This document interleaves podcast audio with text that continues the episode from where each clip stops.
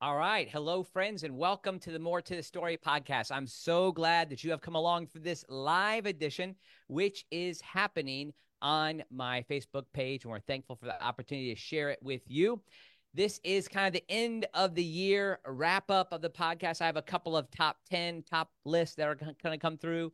Um, also, along around this same time, I'll be having an episode that comes out of the kind of like the top five podcast from this year. But this is something I did last year. I'm not sure it's going to work every year, but for 2023, this is going to be the top 10 stories from the Wesleyan world. Whatever the Wesleyan world is, that's another story, but we'll talk about that in a little bit. I want you to know this podcast is brought to you by Wesley Biblical Seminary, where we are developing trusted leaders for faithful churches and my friend Bill Roberts, who's a financial planner. He's a Christian who loves to serve people, and he really is great with helping people who are in ministry think about their retirement. I'd love for you to check out his his work at williamhroberts.com. And on top of that, I have something Ryan and Jonathan m- might want. It. Maybe I should send them a free one. Nice. Somebody sent these to me. They gave them to me. My That's own awesome. mugs. Isn't that cool? That. The More to the Story podcast mugs. There are 12 of them. If you're interested, go to andymiller3rd.com and uh, we'll see about getting you one. And also, until January 2nd, my two small group Sunday school studies that are available one on the afterlife called Heaven and Other Destinations, a biblical journey beyond this world, is available there. It's five video sessions, discussion guides, and um, interactive groups. Then there also is another study called Contender, a study of the book of Jude. Those are half off until January 2nd. Here's how you can get that if you just enter the code HALF, H A L F. Is that how that's spelled, Ryan? Half? sure. Yes, yes, yes. That's it. Okay, great, great. So you can find that out there. Boy, I really put him on the spot with that one. I really put him on the Okay, I, I am so glad to welcome into the podcast my friends, my friends who are, are coming to you from various locations, I have Dr. Ryan Danker from Washington, D.C., and the John Wesley Institute, and my friend, Dr. Jonathan Powers from Asbury Theological Seminary. Gentlemen, welcome to the podcast. Thank you. Good to be here. Ryan, I'm sorry. This is the first time I've had you on. It seems like a shame. Really? This I I yeah, I didn't know that. I we talk enough and I just kind of figured I'd been on this already. sure. And, and, obviously a return guest. And I brought this guest in with uh, Jonathan Powers because uh, he was a part of being the number one story from last year, which was the new Pan Wesleyan hymnal. That was the number one story last year. But since that happened last year, Jonathan, it's not on the list this year. I'm sorry to say. You know, the new uh, leather bound edition is out though now. Oh, okay. I got one today. Uh, oh, really? Yeah. So got it. Can you show us? Oh, yeah, looks right good. Very nice. Yeah. So it's cool.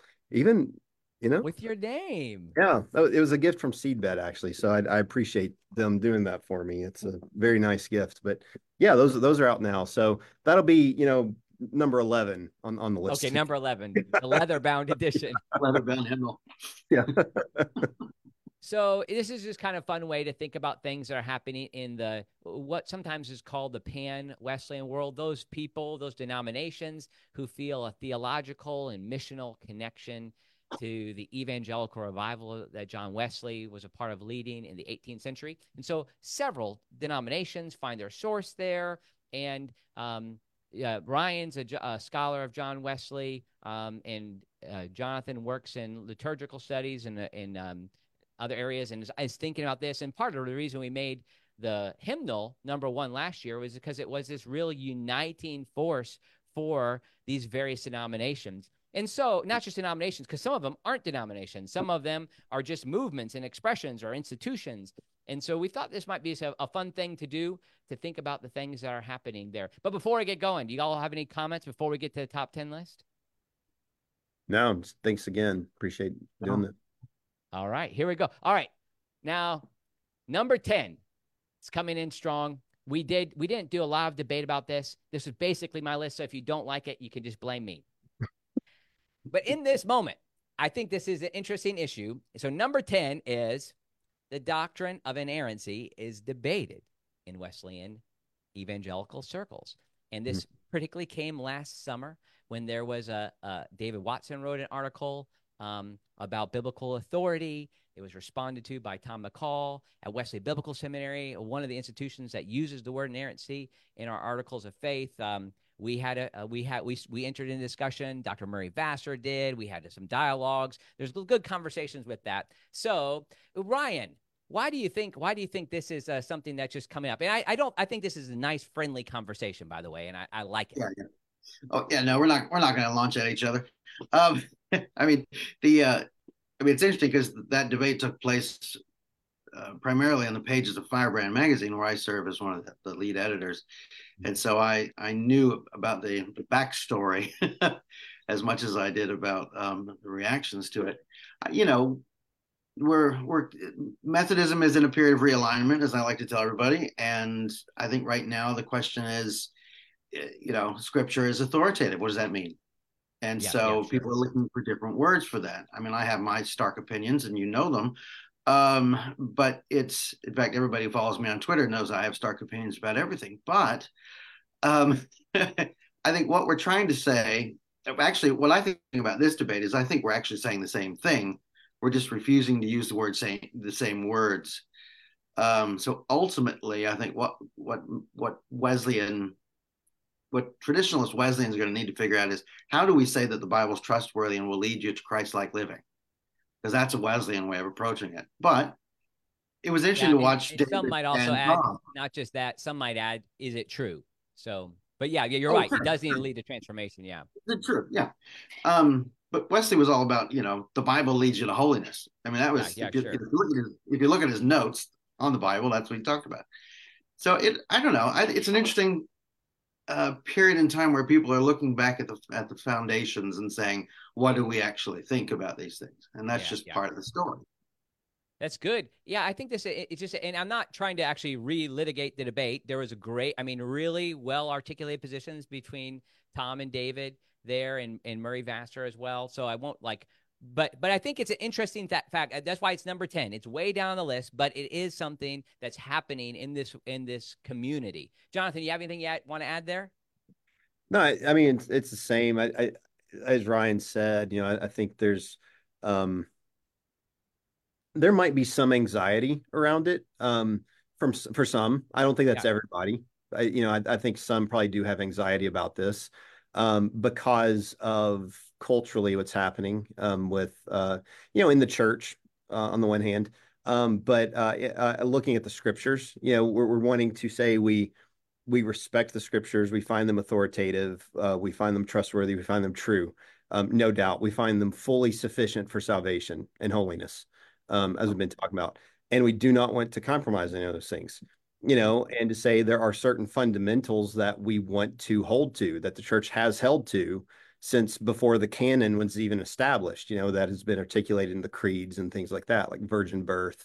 I mean, yeah, to say things that are coming out right now, even, you know, like virgin birth, the bodily resurrection of Christ, um, our bodily resurrection, things like that. To say like these, the, we, we believe this is scripturally true and, and promises and all of that. Um, because we've seen churches that have not regarded those things as true or scriptural. Um, and so, uh, so there's there might be some anxiety around it, but I think there is uh, for a lot of people. I don't know that it's coming out of a place of, of anxiety though. I think it's just clarity. They're just wanting yeah. to bring, like Brian was saying, they just want to bring clarity and right. say, how can we just say something very clear and concise and let people know, like, hey, we we really do believe this, you know? Right. Yeah, that's good. I and, and I think there's not anybody from I'd say I, I would be one who'd want to emphasize within the institution that I serve the the word inerrancy. I think there's power to it. It's one of the strongest possible terms that can be used. But I also at the same time am not saying, hey, this needs to be absolutely articulated within every denomination that thinks of itself in a traditional perspective. So mm-hmm. just to kind of like lay that out, that perspective out there. And if you want to see a deeper, longer conversation on this, you can go back to one of my podcasts from the summer where we talked about this with Steve Blakemore, Murray Vasser, and Matt Ayars. I think that's a that's a helpful conversation just to read. Oh, sorry, I lost my microphone there. Just something that, that we can read and just just think through it. I think yep. le- leading to a place of scripture's authority and how this change can change the world and change life and lead us to holiness um, because it is God's true word. I think is a something we can all agree on. Okay, that's number ten. Number nine. Now, there's two that are going to sound similar, but because this story came later, it's number nine. We might not spend a lot of time on but I'm going to say this number nine, Bishop Mark Webb joins the GMC. Bishop Mark Webb, who was serving as a United Methodist bishop in the Northeast. And honestly, even though he went to Asbury Theological Seminary, I didn't know about him. So this was a little bit of a surprise for me. Um, we might pick up more on this later, but this was the second bishop. So what's the significance of this, Ryan? Yeah, I mean, I, I expected it. Of course, I've known Mark for a long time. Um, or known of him. I've known him for a couple of years. I, I he visited me once in Washington, um, and it was interesting. I we were both in in institutions that were on the progressive side of things at the point at that point, and we both connected immediately because of the language. Because evangelicals yeah, yeah. use a certain language, um, and they always have, even back to the 18th century. That was how do you know something? Well, you listen to them. Um, you yeah, can tell. Sure, and I picked sure. it up very quickly, so I'm not surprised. Um, now that that conference, he was in the Upper New York Conference. Um, that conference had a has had a strong evangelical presence within it for centuries. Yeah, and that's sure. where the the burnt where the burned over district yeah. is. Yeah, I mean, um, the Free Methodists come out of that. The you know Wesleyans, the the Mormons. you know, there's yeah, lots of movements that came out of that. Not that I want to link all three of those, so nobody jump on that. Yeah. Um, but um, yeah, I think I mean he's a he's a major asset. He's a thoughtful and articulate Wesleyan uh, shepherd of the flock, a real mm-hmm. bishop, and I, I think it's wonderful that we have Mark Webb. Yeah, as I mean, you and I both have uh, also we, this this should be uh, point eight point five. Andy Miller and Ryan Danker moved their credentials to GMC. How about that? We're, we're, both in the same denomination, Andy. It's a miracle. Wow, look at that! I can imagine. I, I, mean, but I mean, I, I, think it's helpful for us to say, like, we're uh, the the little bit that I know. I've met with him a couple of times. He's come and spoke. We have we have a large group of students at WBS who are uh, in the GMC, GMC course of study students, regular master students, and um, he came and met with them, and it was just it, it was like like you said, this pastoral bishop who's able to come in and kind of ease people's fears. And so I think it's not just for his personality, but also the fact that a bishop transfer to GMC is significant. Mm-hmm. An active bishop. Yeah, yeah, an active bishop. Yeah. Uh, yeah. I don't know if there's anything to add there, Jonathan, but I'll let you get in if you want. No, just I I want to um affirm the importance of the episcopacy in that, you know. Yeah, yeah. That uh, you know this is needed. Um and I, I know there can be a lot of um, suspicion of of hierarchy and of episcopacy. Um, but uh, but what we see with someone like Bishop Webb and uh, and Bishop Jones that we'll talk about later too um, is um, that um, you know these are servants of the church. Um, mm-hmm. Bishops should be, um, and and that's so clear. Um, and um, and and you know they're they're submitting to authority and that can be that can be tough i know i'm kind of i'm i'm the anglican so i'm going to talk there you go that. bring it on yeah um uh uh so um submitting to authority you know it's it's actually important for us to know uh yeah. you know we submit to authority as we submit to god. Um it's not about you know just the authoritarianism. It's actually saying no It's actually a posture that we're taking here. That's important because it helps us keep that posture before god too. But knowing just as God is one who who has stooped to serve you know humanity yes, yes. condescended you know the the bishops um are are in that place as well. And and these are ones that trustworthy good um good people um that uh truly um, see their work as service to the church, not as authorities in the church. I mean, there's an authority that comes with it, but that's not the posture that they take. They see themselves as servants of the church, and that's so yeah. key. Yeah. This and this is a good moment to make sure that this is done well, that the that yep. it's thought through and that the administrative bureaucratic functions don't come to dominate this important biblical historical office. So all right, hmm. number 8. Similar in the sense it deals with authority, though some might think the authority, and I might be one of them, that the authority is a little too strong sometimes, and that is the denomination from which I come. The Salvation Army this past summer elected a new general. And I'll just tell you about this process. And Ryan, you might think this sounds like something else that uh, an, another global movement, but there is all the leaders come together in one room and they don't say anything to anybody else necessarily. They get a couple of reports that come out every now and then, and then one of them emerges after some white smoke comes. No, no, no, uh, no. There is uh, one emerges as the new international leader who has the title and the seat from William Booth. Uh, so there was a new general. General Buckingham was elected this past year. And I think the significance of it in this moment, particularly, and he's he's agreed to come on my podcast. So I uh, hope to interview him here in January. We've had to change the dates a few times. Um, is that this is a moment where clarity needs to be given as has happened in other denominations, as is happening now in Methodism as a whole. So the real question is going to be what's going to happen with this general? Will he speak into the issues that are critical toward the expression of biblical fidelity, particularly as it relates to human sexuality? And and then there are other issues too that need to need to come about as well. So I look at this as, as an important issue because it's a global movement with more than a million members of its churches around the world. So, and I got to make the list, and you guys let me keep it on. So, thank you. You're welcome. I don't know if you want to add anything about the Salvation Army in that, but I mean, Ryan, you've been to IHQ, so you you know a little bit. It's kind of a. I have. I know exactly where the white smoke came out. That's uh, yeah, right there in the shadow of St. Paul's Cathedral. How, how appropriate. it is. It has been there since 1882. Wow. Okay, so that's mine. I'm going to go to now number seven, and Ryan, I want you to take it away. The hmm. Holiness Partnership, and uh, also some other and uh, um, a publishing house also has come about. Tell us about what's oh. going on there. Oh, the Wesleyan Holiness Connection and Aldersgate Press. Yes, yes, yes. So, number seven.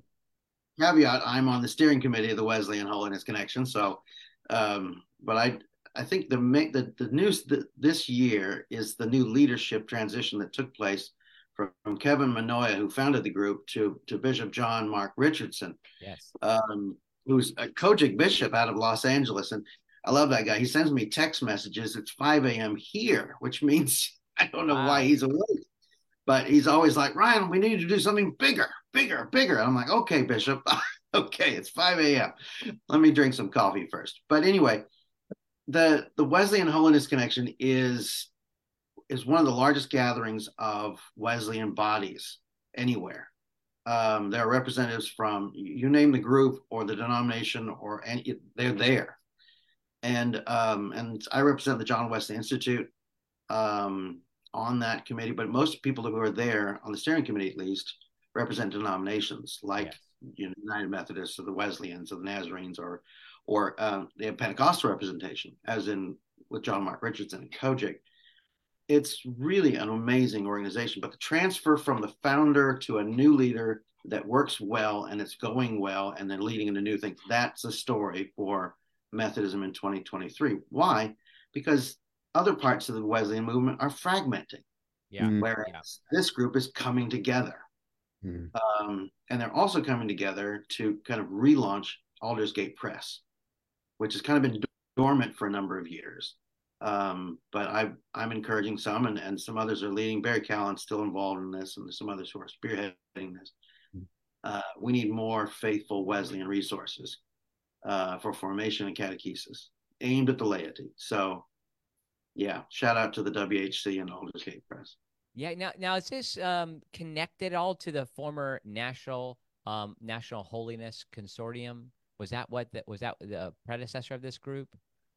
A Holiness Partnership. Is that what, it, what? What's the name of it again? There, there used to no, be one that had a magazine, and it started uh, out as a camp meeting, kind of. Oh yeah, this is it. Right, yeah. like well, it's kind of iteration. Oh, this one that wasn't. No, no. Kevin Mannoia founded this one, um, and Kevin wasn't around when camp meetings were still blazing in the forests. You know. Yeah. Um, um, what you guys are talking about, yeah, I know. Well, I'm not clear on it, but yeah, there used to be the National Camp Meeting Association. If you really want to go way back there, yeah, um, and things like the Wesleyan Theological Society even came out of that, that eventually. Yes. But there's a couple of different groups that were active. Right now, the largest is WHC. Great. That's still with us and still doing things. Yeah. And we've depended upon other institutions to bring you know groups together in this, like um, seminaries. So Asbury um, Theological Seminary, Asbury University was a key point. And I think that that was part of the genius of Henry Clay Morrison was that the Pentecostal Herald, the magazine, the paper that he edited, was this connecting piece. And that's in part why the Asbury institutions became this almost like clearinghouse within the the broad movement. But I, I think it's helpful for it not just to be connected to the academy, that this is driven by an ecclesial leader. So I'm excited about that. And I, I was able to be a part of the meeting on behalf of WBS that, that that happened at New Room. So we're hoping to be engaged in the future as well. Yeah. Yeah. All right. Number six. Number six is this uh, denominational growth. Methodist in the broad sense word, Methodist denominational growth. Now, this there certainly is a GMC um, that's that's come about and has be, has grown this year because of disaffiliations. But also, I just want to highlight that other denominations are growing in this period, like the Association of Independent Methodists, Congregational Methodists, Protestant Methodists, Evangelical Methodists. Now, I don't know too much about Evangelical Methodists, but particularly Congregational and Association of Independent Methodists. My friends who are in those denominations or those, uh, you know, the aim is an association they are just incredibly busy. These are not very they don't they're not very top heavy and they might have like a part-time secretary who's at least that's the case with AIM who facilitates the administrative work, but the people who are voluntary volunt um they volunteer to lead, they end up they're all over the country just like talking to groups, serving groups. So I think this is a significant moment for these other denominations that have often been sidelined to really have opportunities to be a good fit for churches that are disaffiliating. Do you guys know of other groups beyond the ones that I've mentioned? Yeah, I mean, Free Methodists. Oh um, yeah, grown. Um, of course, the Global Methodists. Um, the you know my denomination, the ACNA, um, has grown. Um, yeah, I tell mean, me about that. I don't know much about. I, I mean, I know about the ACNA, but tell. Sure. I haven't. I haven't heard much about there being groups that have come to the ACNA. There have been a few, a handful. It's not. It's not many. It's nowhere near um, the others, like those that go with the others. But I could name. I probably know of five or six. I know five at least um, pastors that uh, were ordained UMC that have all um, in the last couple years, you know, uh, transferred into the ACNA, and a couple of them that have taken congregations with them.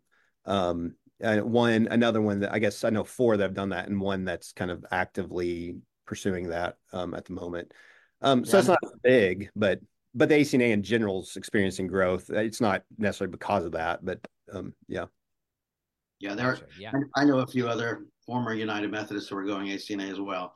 Mm-hmm. Uh, it's an interesting phenomenon. Um, it's not like the GM.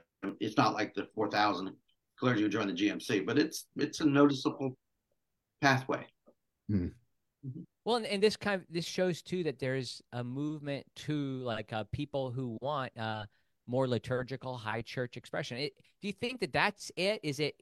Forgive me, and Jonathan, if I, I, I look for love for you to jump in here a second. Not just like a style question. Is there also like a theological rationale? Do you think for people going there, or is it more um, uh, liturgical or aesthetic? I, I mean, I think it's a mix. I, I think it's a number of things. Um, you know, and I mean, Ryan can definitely speak to this from his own Anglican, like we're, you know, he's, we're both Methodicans. um, but, um, his, uh, um, uh, yeah, I mean, so a few things with it. I think that there's, um, some trusted structure, um, that people want, you know, maybe coming out and saying like, I've not been part of structures that I've trusted. And so, um, I've heard. Some, I mean, I'm just going off. It's all anecdotal things that people have told me.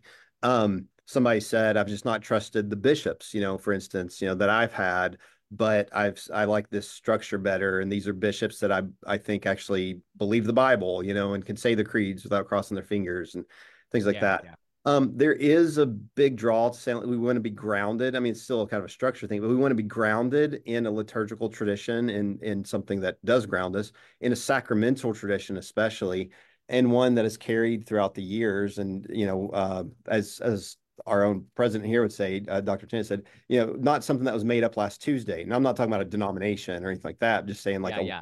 a way of worshiping. You know. Um, uh, he says like you know we're we're we're sitting in things that have been throughout the church, and there's there's uh, substance to it. A lot of people finding. I'll, I'll tell you a couple things honestly. a number of people have said they found a breath of fresh air because they don't feel like they have to make worship meaningful. They they you wow. just step into it. You're not making it meaningful. It's not about the experience of worship. Mm. It's about mm-hmm. just coming in and worshiping together, and that's mm-hmm. it. And so yeah. it's a breath of fresh air to them. And the second's been preaching. They've said, yeah. I don't feel like the whole thing relies on the, the whole ex, you know experience, quote unquote, of worship. The, um, it's not about the sermon.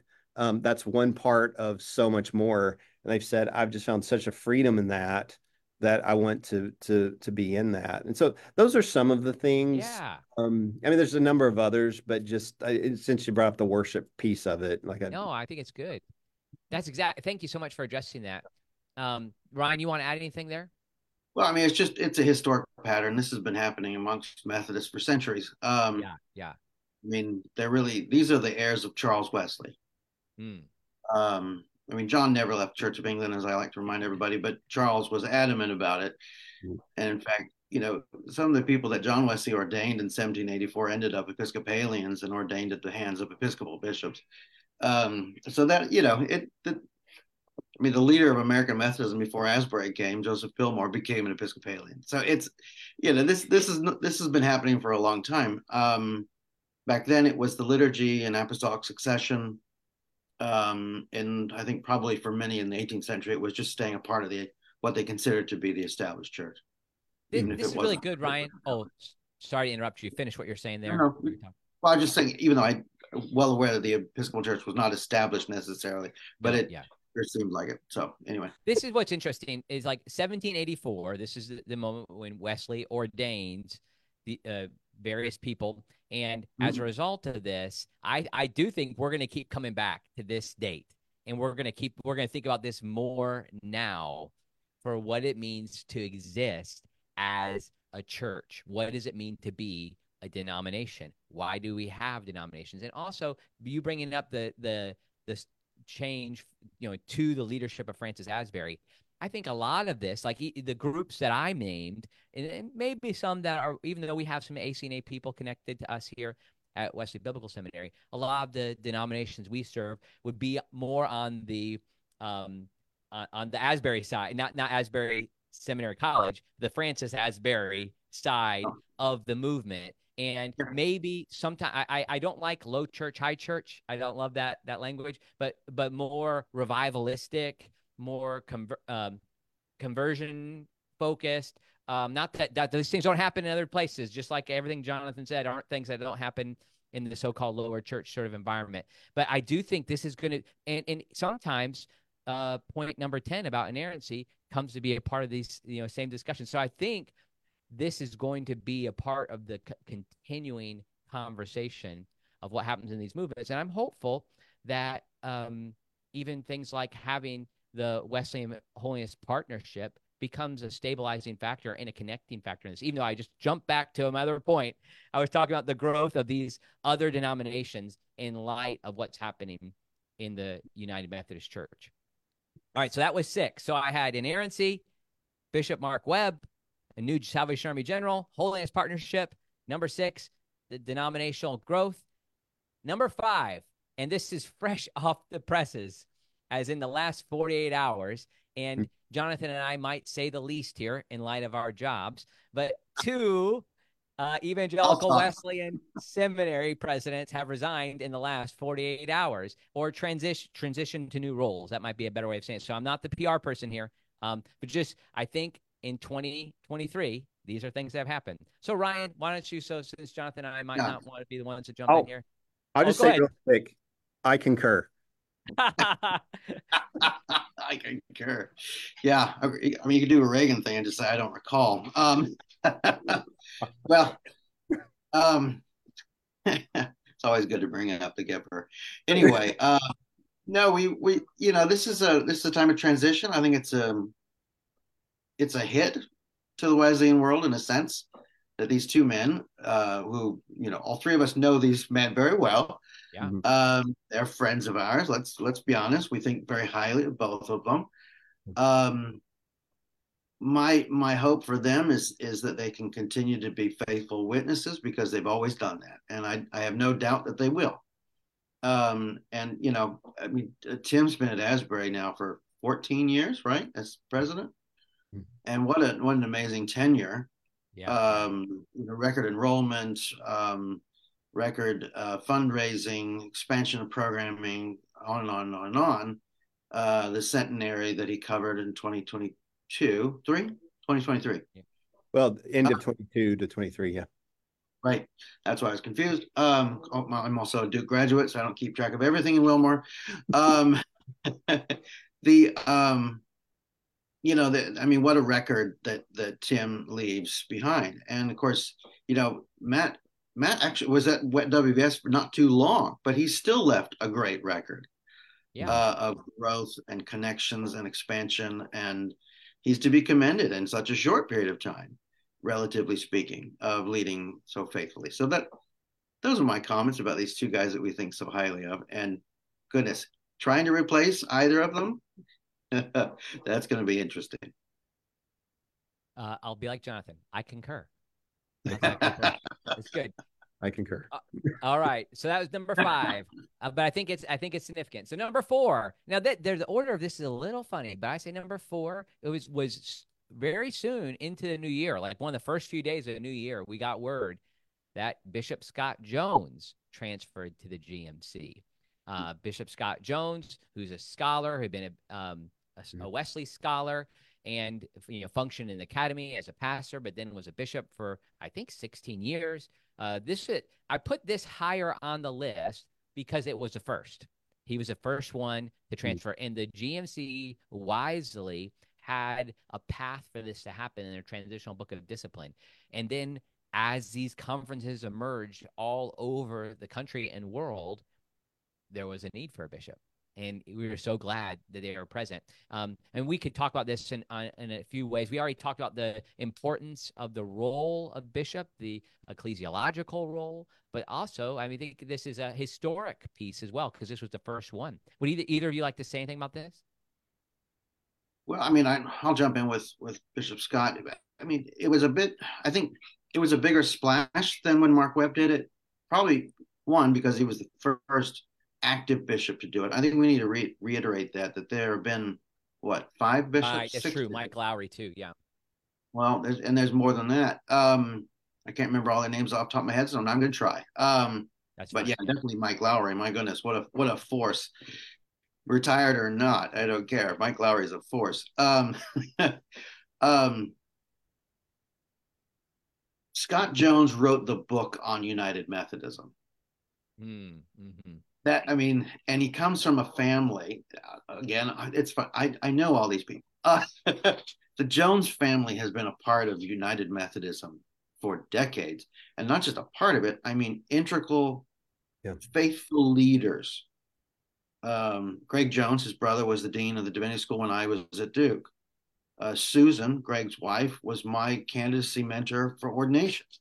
I mean, um, and then of course uh, uh, Scott and Greg's dad had been the dean of Duke Divinity School. So there's, I mean, there's a long relationship with United Methodism there, um, but also he wrote the book on Methodism that everybody read on United Methodism that everybody read called The Extreme Center. Right, right. And so there was almost this sense amongst some people, and I'm being really careful because I don't want to step on third rails here because I think I, I love everybody. Um, the there was a sense in which the, if the guy who wrote the extreme center is leaving, then something is going on here. Yeah. Mm-hmm. And so if the extreme center itself is leaving, then then what does that mean? I think that that shook some people up. Yeah. I'll put it that way. That's a good word. I think I think highlighting that book and what this means about what what the center is and what's happening in Methodist United Methodism now is mm-hmm. um it's not in the center then those who are on who are um, were in the center now find themselves on the far right mm. of that movement. If they, it, this is a problem of using directional terms, um, but it, it is significant. Jonathan, you want to add anything? Yeah, I mean, just a different approach or a different side of all of this is, um, I mean, they definitely need our prayers, um, not just yes, because yes. of what they're doing. Um, I mean, definitely, you know, always, you know, bishops need our prayers, but um, they need our prayers. They're carrying a lot right now. Yeah, yeah. Um, of them are carrying a lot and are uh, just in high demand. They're they're um, doing a lot of problem solving. Um, they're having to um, help set direction. You know, I mean, I, I, I agree with Ryan. It was a brilliant move on the GMC's part, Transitional Leadership Council's part, to have a pathway already ready. Say like, yes, we already know how we're doing this, and that was that was good. Um, there's so many things they're still just trying to manage and figure out, especially for this convening conference coming up. Um, so um, you know, need our prayers for that, but also just in the sense they're having to travel a lot yes. into a lot of meetings, a lot of ordinations, a lot, you know, there's just a whole lot that is on the shoulders of very few people at the moment. And I know they're very ready to have more help. And so just pray for endurance um, for yes, them. Thank you for saying that, Jonathan. Yeah. That's really, and I know like in your dad serving as the um, president pro tem uh, for the Kentucky area. I forget the name of that that conference. Mid South, Mid South. Okay, got it. Yeah, and so you, you you might know some of that through him, and as Mhm. we've been working with a variety of leaders, um, we're just aware of these, and, and then everywhere we go to kind of let people know that we're able to serve them and help them in their theological education. Those bishops are there, and they are in the spotlight, um, Mhm. and Yeah. it's that's a heavy light. Yeah, Yeah. it is. It is. Yeah. All right, so we have that as number four. Bishop Scott Jones jo- joins the GMC. Number three, I have a former Nazarene on the call, so this will be good. But the Nazarene Church stepped up to the plate, and they are trying to avoid the challenges of the United Methodist Church. And the Nazarenes have pulled the credentials from some high-profile, uh, at least one high-profile pastor, um, over issues related to human sexuality. So I think this is a significant moment for that denomination. And you know, on my podcast, I ended up, I had some conversations with um, conservative and liberal perspectives on both sides of the Nazarene conversation and the United Methodist and the Salvation Army.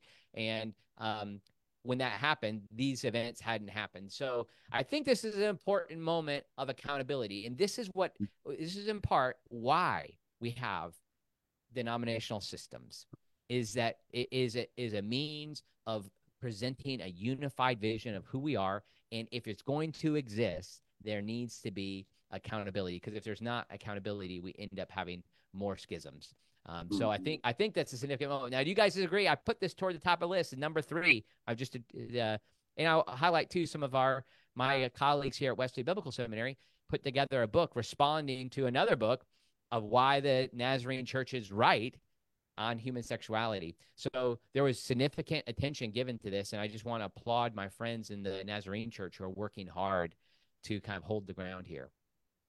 Yeah, I I, I was going to give Matt Friedeman a shout out, but you just did it. So um, it's the Church of the Nazarene is, I think, facing these issues more honestly than than the main line did. Um, so for so many years, we just wanted to pretend like it was okay for everyone to have all kinds of opinions, even if they were contrary to the actual canons of the church that everyone supposedly agreed to. Yeah. And and what that did, that what that did to both conservatives and liberals is that inter- it introduced a lack of integrity into the institution that wasn't necessary. Yes. And so, and and of course, you know, people ask me, what do I hope for progressive Methodists? I, I said, I hope they can be as uh, uh, people of integrity because I know that deep down that they are. Mm. Um, and and that's my hope for them. But anyway, the I know we're we're not focusing on progressives, but with the Nazarenes, what's interesting is this is not the first time they've done this with with credentials. This is the first time that social media has reacted so swiftly Mm. and caused such a stir. Um, I could go off and name a number of people who've quietly been, you know, dismissed from their orders for holding exactly um, the opinions that the pastor of San Diego first held. Um, what's interesting involved what's interesting about this particular case though is that it, it follows the general superintendent's declaring that their um, their ethical standards are Right. doctrinal Yes. Yes. now there were some who had a, a fit about this and, but the reality is if your ethical standards as a church aren't doctrinal then don't have them Right. You yep. know? Yep. if you want to separate doctrine and ethics so thoroughly, and of course, too many people separate doctrine and liturgy. But anyway, I won't go on that soapbox. Um, doctrine and ethics have to go together, and the general simply reminded everybody that that's just the case. I was a little disappointed by some of the social media reactions of Nazarenes oh, who sure. should know better. but yeah, you know, let's all walk with integrity. Um, when in whatever denominational group we find ourselves in, following Jesus, let's at least have basic integrity. And I, I commend the Nazarenes. Yes, good word. Um, yeah, I think I, I think it's a clear moment, and that separation. That's exactly what the that's what the new general of the Salvation Army has to face. There's a in the articles of faith that every mm-hmm. salvation signs. There's a doctrinal statement, and then there's the word therefore, and then the ethical statements, mm-hmm. and the exact same things happening. You say, well, I I'll I'll take the you know the doctrines. I don't know if they really want to take all the doctrines, but nevertheless, the, um, they have those, and then often wanting to remove ourselves from the way that those are played out. So, mm. all right. So we have that was number three. Coming down to number two. Now this has been a part of many other pieces that we've said earlier, so it won't it won't be a surprise. But I think the number is significant, and that's this number two: disaffiliations from the United Methodist Church. The number my friend who is calculating all this, Mark Tooley, who works with Ryan. Uh, Ryan works at the Institute for Religion and Democracy, um, is keeping a daily count probably of what's happening. So, what is the number today, Ryan? Oh, it's it's it's seventy six hundred and something. I I could text Mark, but it's seventy six hundred plus disaffiliated. Oh, not just this year, but total in the last number of years. What's significant about that, and it's it's just a massive schism. I mean, on both, you know, and it's not just the disaffiliations that are schisming. Churches schism like this. Um, let's be clear about that. um, what we have here is one out of every four United Methodist churches in the United States has not only decided to leave, but has overcome all the hurdles and all the process and all the turmoil that comes along with the disaffiliation process. And it's just amazing to me one in four. I mean that's just massive. And i was talking to some friends here in washington they said well how big is this? And i said well there are 6000 parishes in the episcopal church and there are 7600 wow. united methodist churches that just left. And everybody's like oh because everybody know everybody drives by an episcopal church all the time you know yeah sure that's a good good um, comparison um, and and yet this is 1600 more so, I, Jonathan, I don't know how many parishes are in the ACNA. Is it 1,600? Yeah, about that. So you combine the, I think if you combine the Episcopal and the ACNA, you would have the number of people that, the number of churches that have left the wow. United Church. It's amazing. It's absolutely amazing. And now in prayer, by the way, I think we do need to continue to pray for the United Methodist bishops that they might, because they're all in shock. I mean, the, the whole institution's in shock because what happens when you lose a quarter of yourself? Yeah. Mm-hmm, mm-hmm. Um, so that's something else to add to the prayer list, isn't it? Yeah. Right. Yeah. Jonathan, do you think schism's the right word to use? For what's uh, going for what's on? happened? What, what's happened with yeah. these disaffiliations? I mean, yeah, definitely. I mean, you just see that you, you see it in so many places right now because of um I mean, there, there's there's a, a, a rendering apart, right? You know, I mean, that's what it, that's yeah. what it is. You know, it's a schism that's happening in that, and uh, and you know, especially if you go back to read Wesley's sermon on schism, yes. you know, you start to see a lot of the, it's like, okay, no, he's naming a number of things here that we have to be mindful of. Um, so yeah. Um, so yeah, and, and, and I mean, everything Ryan's saying is so significant, you know, the, the, the prayer part of that, you know, the the the bishops in the Methodist Church are are in shock. A number of pastors are in shock or just confused. They don't know where to go. Um, uh, or, or, like where to go with their churches, you know, what to do. I don't mean necessarily go denominationally, but like just where to go forward, you know, with their church. Yeah. Um, and um, there's just um, you know, I'm not I'm not in all of that. Um, but I know enough people that are connected to it that just there's there's enough backbiting going on on both sides that um, I just yeah a lot of people are just really abused and really hurt on both sides. Yeah, and, that's true. I'll say give a little positive word about some of it is that I um this fall for me, I, if you'd have talked to me in August, I would have never imagined what this fall would have looked like for my schedule. I've ended up being in I don't know if quite a dozen, but close to it churches uh, churches that have disaffiliated across Mississippi. Mm. Um, some who the the church won their vote, they won the percentage that they needed, uh, sixty-seven percent. But then actually, the ones that have been the most encouraging have have been churches that have lost the vote. Um, I went to West Point, uh, Mississippi. There is such a place, by the way. Um, I went to West Point, Mississippi, uh, Starkville, Mississippi, um, just here in in, um, in Ridgeland, Mississippi, and ch- those are three that come to mind immediately that lost their vote, and immediately hmm. new congregations formed the next week. Right. Right. And I, I, I walked into these situations ready, you know, because they, they just need a preacher. They need somebody who can come in and preach. So here, Wesley Biblical Seminary, and we we're we're going out and taking these on. I become a circuit rider. I've done sometimes three in a on a Sunday, and so like as I've been in these environments, I'm ready for them to be just a turtle shells, like you know, just. But what I found actually are vibrant communities, like people yeah. who are just like they're able to express things that they haven't been able to express. There, there's a there's a, a joy, there's excitement, and then there's also some quite a lot of questions, no doubt, and some uncertainty for sure. But mm-hmm. I do think this right. is an exciting moment for Wesleyanism, for Methodism as a whole. And so, yes, there's hurt. Yes, there are uh, there's some sin happening on both sides, but at the same time, this many of these churches that have disaffiliated are are really in beautiful places. Well, yeah. can I say something too, really quick yeah, to this? Ahead, yeah. I've talked to so many people who have attended these um, convening conferences for the annual conferences, not the yes. and they have just talked about how wonderful the worship has been. You know, for for the GMC in particular, um, that um, and even some of the Methodist Church, just to say, like, there's been a sense of like we can just we're we're, we're kind of past this now, like we can just move on. You know, um, and there's a sense we're just coming together and we're just worshiping and we're focused on God. And in, in most of the ones I'm hearing from the GMC, they said there's just a sense of the spirit moving and encouraging and a peace about it that they had never experienced in their whole ministry.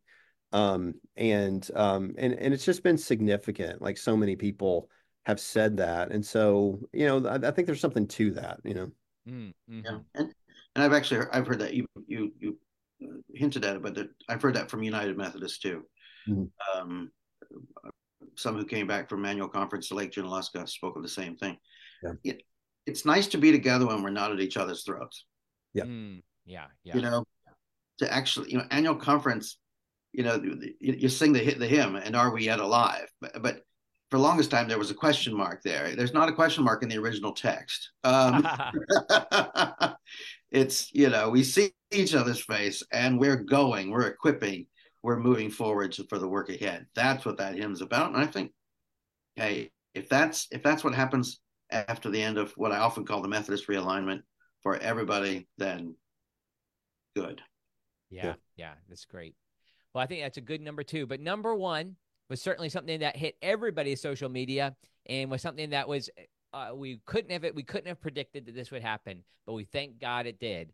And I'll let Jonathan go first on this. But number one, the number one story in the Wesleyan world is the work of the Spirit in the Asbury Awakening. And sadly, I didn't get to the Holy City myself, but we have somebody oh. who was there. So, Jonathan, tell us yeah. why is this the number one story? Oh goodness, yeah. I mean, it, it, yeah. Um, a, a surprising, unexpected work of of God, right? Like it just, yeah. it, uh, if we're going to use Jonathan Edwards, the great Calvinists. Um, yes.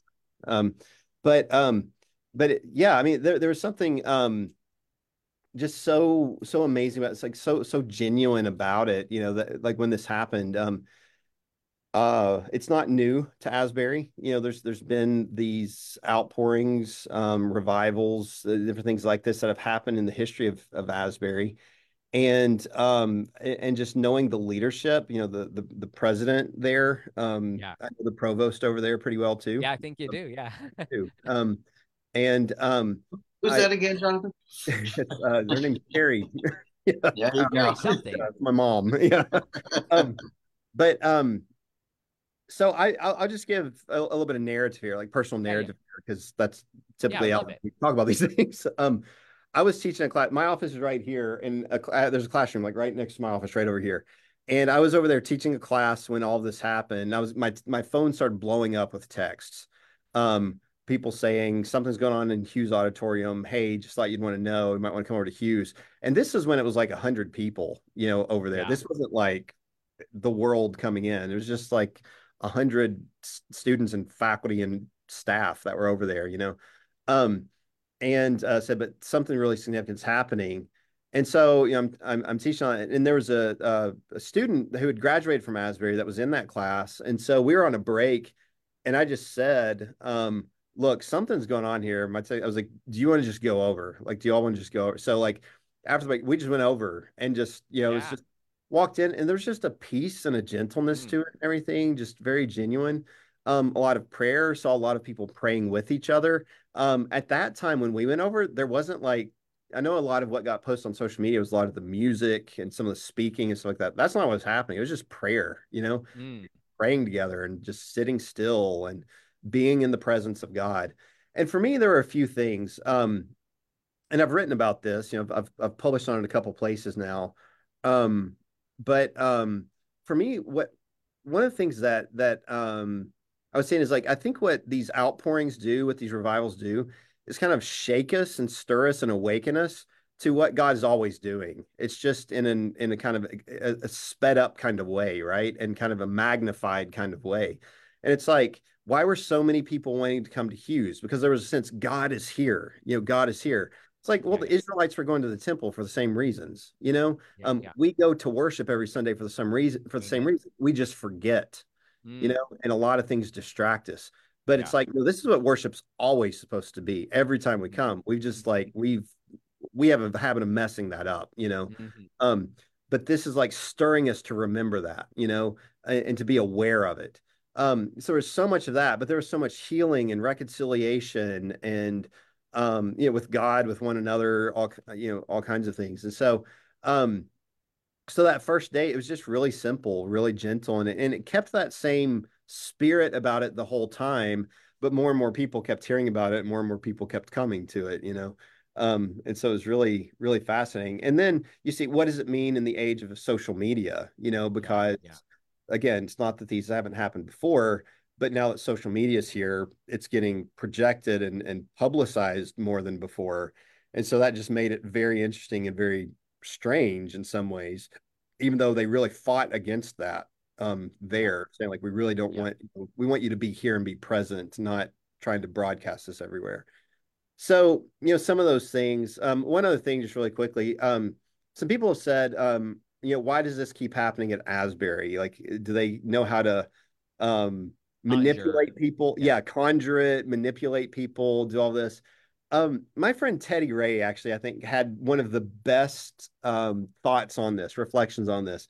He was looking at it and he said, You know, when I think about this, I think of Psalm 130. And Psalm 130 has this line that says, More than watchmen wait for the morning, more than watchmen wait for the morning. It says, People that are looking for God. He says, Those are people that posture themselves in a place to look for God and God's movement. And they keep that posture. You know, he says, uh, and he said, I've been in Asbury, I've been part of Asbury. And the thing I know about the people there is they continually put themselves in a posture to see God and to see God moving. And he said, yes. so, so Psalm 130 might actually tell us why does this keep happening at Asbury? Wow. Oh, I hadn't heard that. That is great. Great. Oh, I love that image too. It makes me like I feel like we should just stop right there. Let's have that posture, folks. That's that's the word for 2023. Yep. Um Ryan, but I will let you get in. As, oh uh, well, I, I, could just uh, say I concur, but um, the no, it was it was fun to watch him from a distance. Um, and in fact, I I did I ended up writing about it for the Living Church because um, Episcopalians kept coming to me and saying, "What in the world is going on?" and I so they needed somebody who could speak Episcopalian, so they called me and they said, "Write us an article for the Living Church about this." And and it was published and it helped the Episcopalians and the Anglicans understand more clearly. Um, you know, because uh, revivals like this don't break out at high mass at you know Anglo Catholic parishes regularly. Um, they do, they have different kind of experiences than this, but it was amazing to watch and and and I you know I, I love what Teddy said. That's so true. Yeah. When you're in communities who expect God to, to be there, um, it changes our vision. It changes our view. And you know, people always ask, well, what? Why was Wesley so successful? Well, in his own words, he watched for the showers of grace. Mm, hmm He ran after them, Yeah. Mm. and that's where we need to be. Beautiful. Let's watch for those showers of grace. What a good picture. Thank you, Ryan. Well, guys, thanks for coming along for this. Just want to encourage people. If you see this on YouTube, would you subscribe? Would you share this? There's a lot of hopeful words for what God is doing. Um, kind of as C.S. Lewis says, Aslan is on the move. And so I think reflecting on these stories, yeah, there's a few that are a little little tough to hear, but at the same time, there's a lot of hope in this.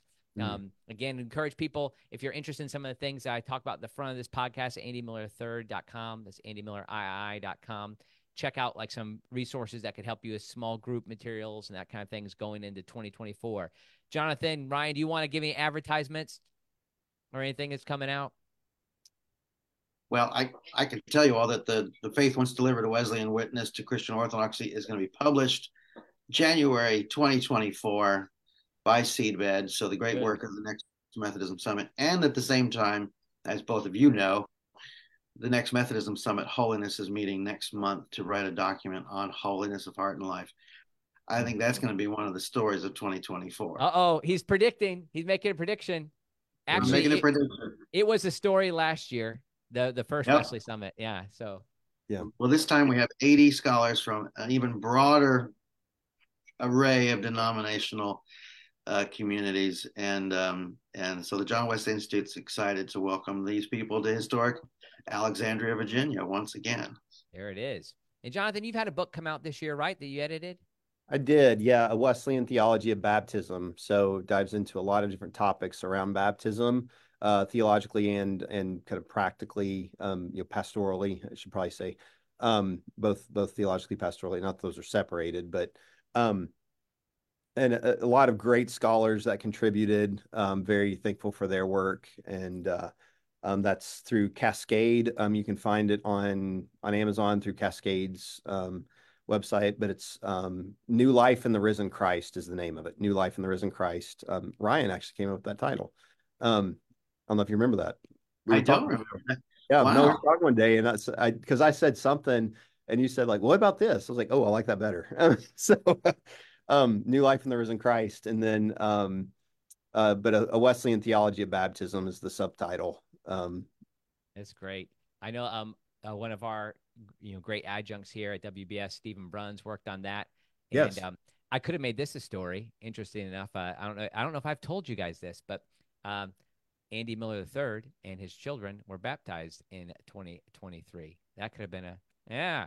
So I moved into the GMC, and um, so we- and we felt like it was just the right time. We actually uh, it might not fit prop maybe there could- there could be we, we uh, ended up because of the kind of some of the social dynamics we ended up doing it with the um, WBS faculty. And uh, in this this community that kind of was a part of my coming um, to here. And so anyhow that I, I hope uh, here's what I hope. Uh, this is like my grown up Christmas list Christmas list of uh, for for this year.